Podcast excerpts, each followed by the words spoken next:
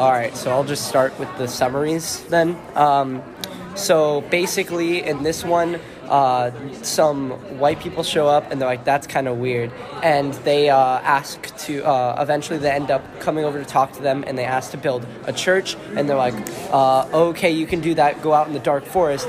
Uh, we don't uh, trust you, so you can guys can just go over there. You're gonna die anyways because it's the evil forest."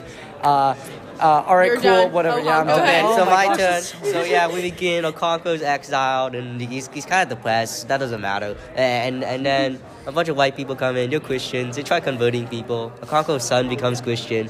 He, he gets even more depressed and sad. And and then he, he goes back since his exile's gone. And then like he, he kills a dude. He goes to prison for like three days. And then, then he hangs himself at the end. And then it's super sad. Bet, bet. Okay. Wait, wait. And, And go ahead. Okay, so it started out with him in exile, and his there were a bunch of like Christian missionaries who came. Were like, okay, let's guys, let's do this.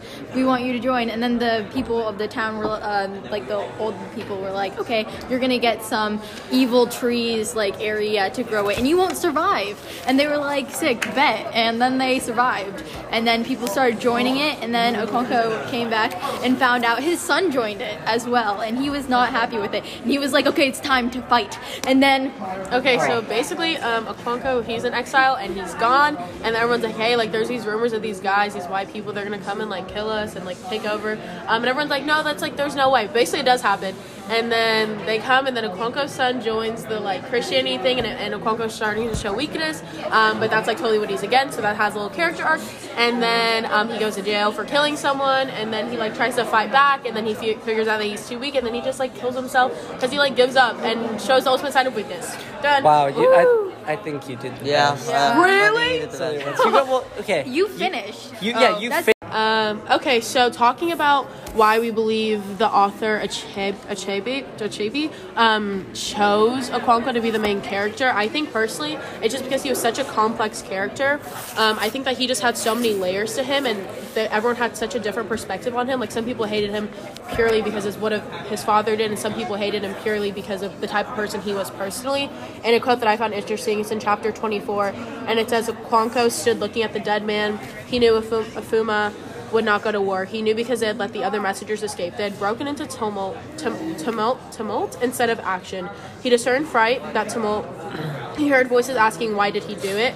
Um, and I think this really just shows that Okonkwo's his broken spirit, and he feels just so guilty, even though that's what he's been running from this whole book. And it just shows like a very, very, very big character arc, and the fact of him going from I can't show emotion, like there's no way I can ever feel anything that's bad, to like feeling so extremely guilty in the end, and eventually like pushing him to commit suicide. And I think that's like such a big reason why he was a protagonist was just because he was so complex and had so many different layers that we could all analyze together. Yeah, and he, it's not saying that some of the characters aren't complex. Some of mm-hmm. them are, but I feel like he's one of the most because he's the one who goes against this culture that everyone's bound to, mm-hmm. and it kind of like raises the questions and the whole themes in it. And if it were any other character, it would not have the same themes as it does. If that mm-hmm. makes sense, because the other characters weren't as serious as like um, like the masculine, feminine sides of everything. He's just so focused on everything like that that it's kind of like it sets this theme of like your identity like inside like because he goes between i'm strong i'm a man and then towards the end he thinks of himself as a woman.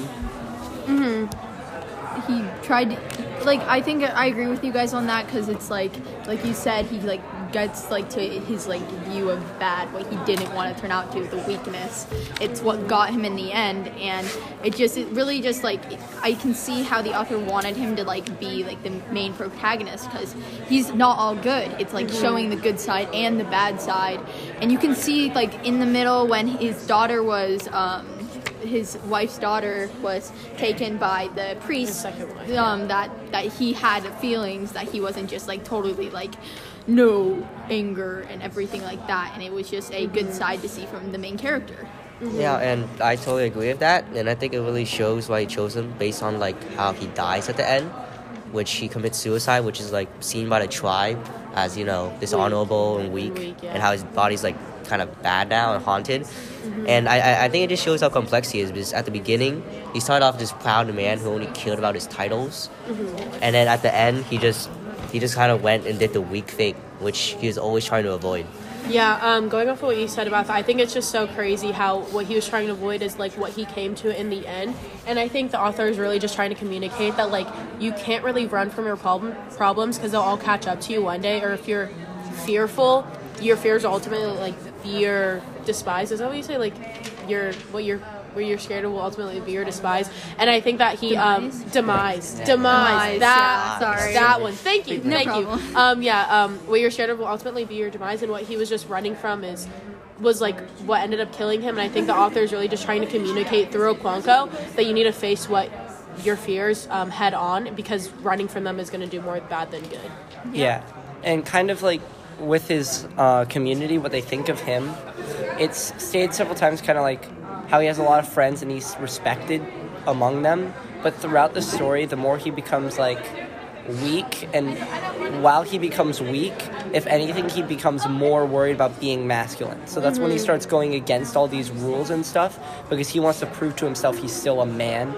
And throughout that, they kind of just like lose their connection to him and lose their ties to him and especially like in his uh, mother's homeland like he like they all told him like you're way too strict about this. You're like disrespecting women. You're disrespecting our culture. Mm-hmm. And like they kind of just disrespect him for that in return. Mm-hmm. Mm-hmm. Yeah, and I feel like since the community doesn't feel good about him, I feel like we had kind of an opposite effect because I found in the beginning I kind of like I didn't like him, you know, I felt like he was kind of a jerk. Yeah. But then at the end, when like when he started to like show emotion for like his daughter and son and like mm-hmm. how he, he seemed to genuinely care about the old ways of his community, I felt like I actually respected him more at the mm-hmm. end, even though in his eyes he was kind of weak. Yeah, I feel like we talk a lot about how he like like he's so weak and like he could have been like a better person but i like personally find him really strong even because um, when the missionaries came and like when christianity started happening everyone started converting to them. The outsiders were like the first people to like try and join their thing and even though he was technically an outsider because he was exiled he still held true to his values and like fought against them and i think that's really strong thing to do I respect his morals that he has Yeah. a good moral compass and that he follows it even though mo- his morals is not like the same as mine. I respect that he still follows him, and he like b- Yeah. strongly believes in it and Yeah. it kind of separates him still from like that culture like at the end of page 157 he said uh, Umuofia uh, who had so un- unaccountably become soft like woman it's kind of like showing how they've gone this direction and he's sticking to his beliefs and not changing and not leaving and that kind of separates him from that culture yeah, he's not changing and everyone needs to change to go with everything. Exactly. Yep. Yes. Great. Um, okay, so for this section, we're discussing the white man's burden, and the directions are read and annotate the following poem for your podcast. Discuss the thematic connections to things fall apart. In particular, reference to the white missionaries address to the village people through the interpreter Kiaga. How does the missionary's attitude compare with compare with that of the speaker in the white man's burden? How does the speaker of the poem and the missionary in the novel view non-white people? What set of assumptions do the missionary and the speaker of the poem make? And this was by Rudyard Kipling and made in 1899. Um, I feel like both the missionaries um, uh, and uh, Kipling kind of think of it as like they're going to uh, spread the religion and make them holy from like uncivilized people to civilized, and that's why they kind of justify it with that because they're like if we're um, the like they see it as like half devil half child they want to like educate and like make them civilized like they are Um, I think it's really crazy how that, especially um, Kipling, he just doesn't see any wrong in what he's doing. If anything, he thinks it's putting a burden on the white people for having to civilize, in a sense, um, people of. Oh, I shouldn't say people of culture, but um, ethnic races.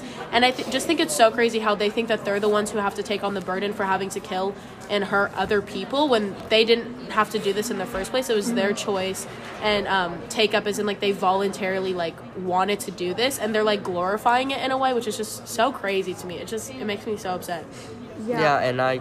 Oh, sorry. can go. And yeah, I totally agree with that because I feel like this poem, it's like they're like putting like the white people in like in a higher place. They're Like oh, victimizing them, yeah. yeah. like oh, you know, we do all this stuff and we take a lot of hits. And I feel like the white missionaries in the book kind of reflect that because they're kind of looking down mm-hmm. on the tribe, like calling the gods false. They're like, you made these false gods. Mm-hmm. And how they basically came in, set up their own court system right away, and basically forced them to kind of follow it. Mm-hmm. Um, and you can go ahead. Okay, uh, I was just gonna say that, uh, like you guys said, how they're like putting their like what they think is civilized onto them, but we, in the book we see that beforehand they were civilized in their own way. But when the um, new missionaries come, they're like, okay, your gods are not real. This is not you're not like civilized as we are supposed to be. This is not who you're supposed to be.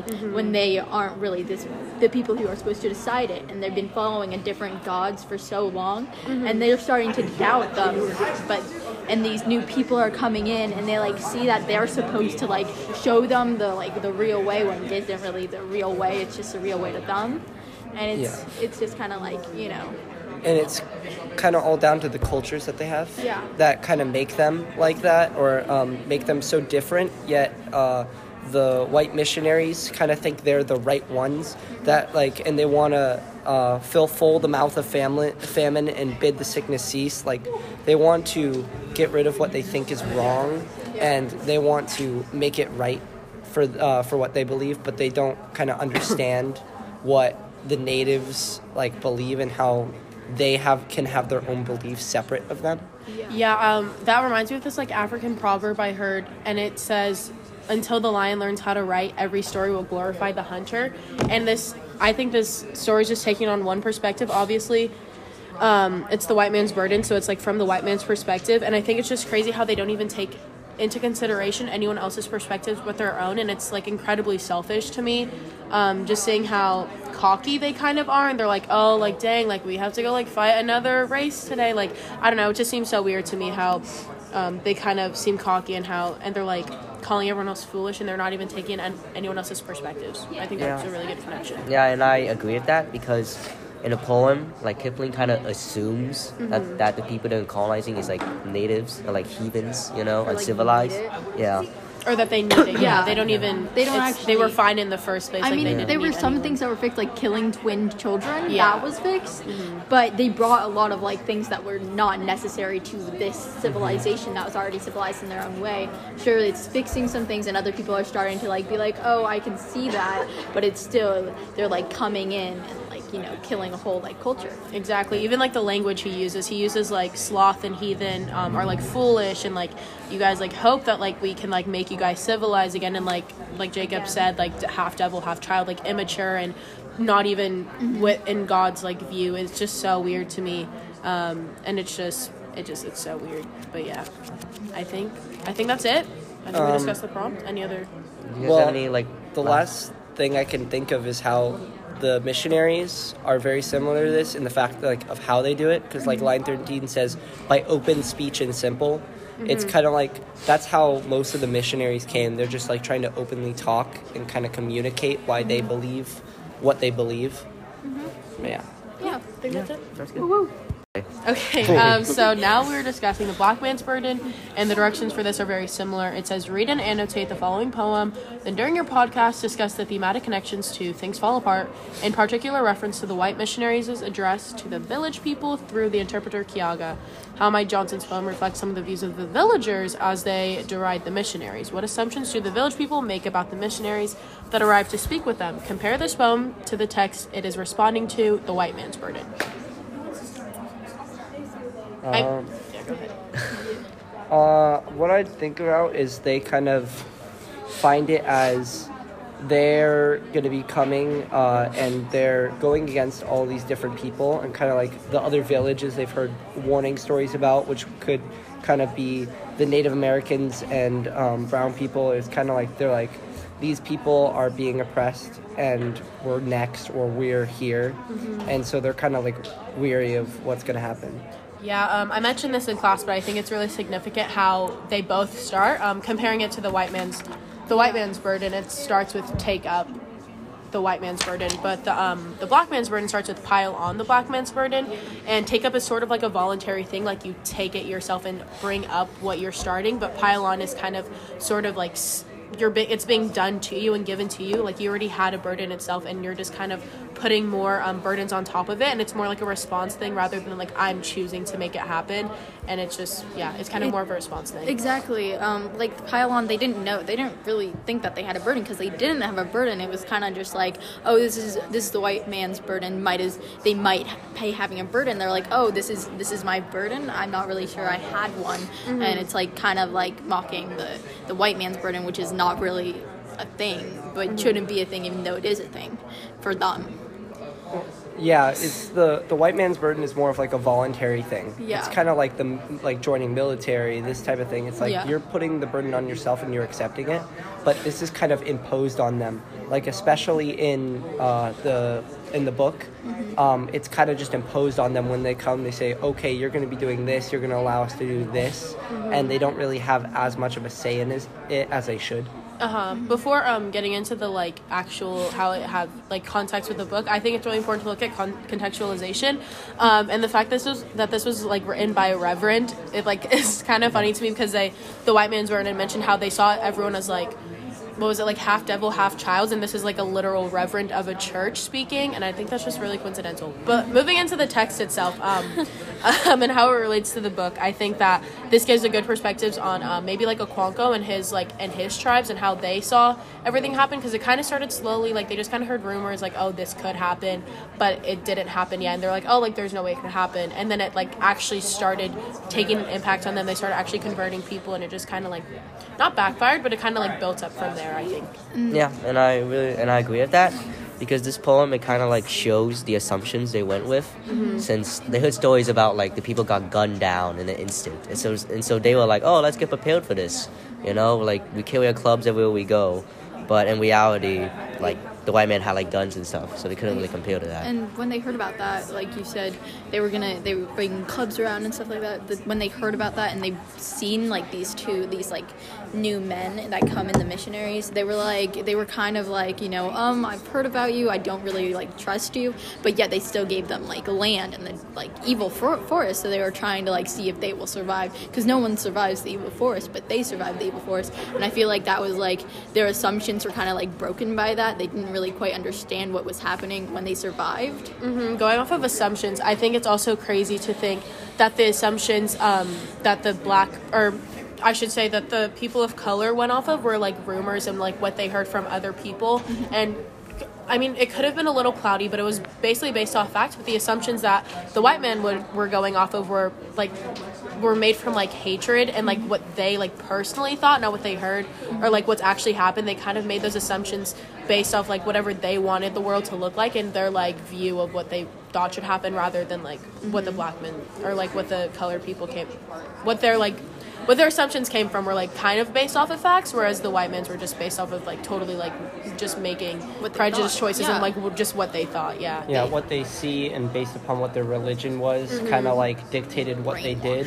While the espe- in the story and kind of um, in history, it's kind of like what they've seen, what um, what the characters in the story, like the natives saw, Mm-hmm. like is kind of like dictated like how they acted.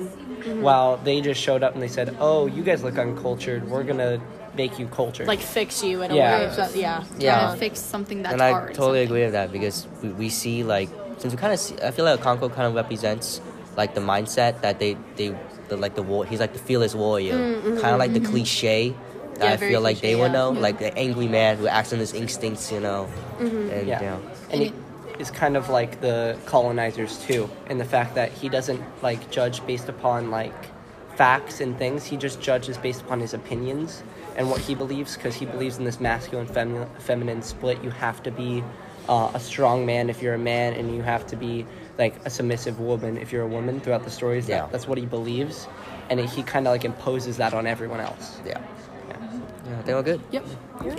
All right, so this is the final question. Uh, what purpose does this novel serve in the 21st century? Consider theme. And I'm kind of thinking that it's basically um, talking about one of the themes that I found is when you solely rely on one belief or one set of beliefs, when that belief is changed, taken, or like corrupted or you don't believe anymore, like your whole kind of meaning in life is gone or taken, like how Okonkwo was. Because when the uh, he realized the tribe wasn't as strong as it used to be, and that's kind of what he relied on, and also his like class and his status. Once that was all taken away from him, he found like there's kind of like nothing else he had to do, and kind of like lost his sense in life. Yeah. Um, what I kind of saw from that was like um, when they when he was like stuck in like that one side of beliefs it like connects to now because there are still people who still believe in a certain thing that isn't like changing even though it should be changing because the world's changing. Like Okonkwo's world has been changing through this and he was sticking to one thought thinking to not be weak and that led him to his demise because he ended up killing himself which is another form of weakness. But people in now are like they still need to change their mindset on this as well because he wasn't changing his mindset on this. He didn't like the missionaries and all of them, and it landed hit to him dying. And people need to start changing their thoughts and thinking like that everyone is like everyone's equal and stuff like that. Yeah, and I feel like that's that's kind of the purpose that this novel serves in like mm-hmm. in today's world.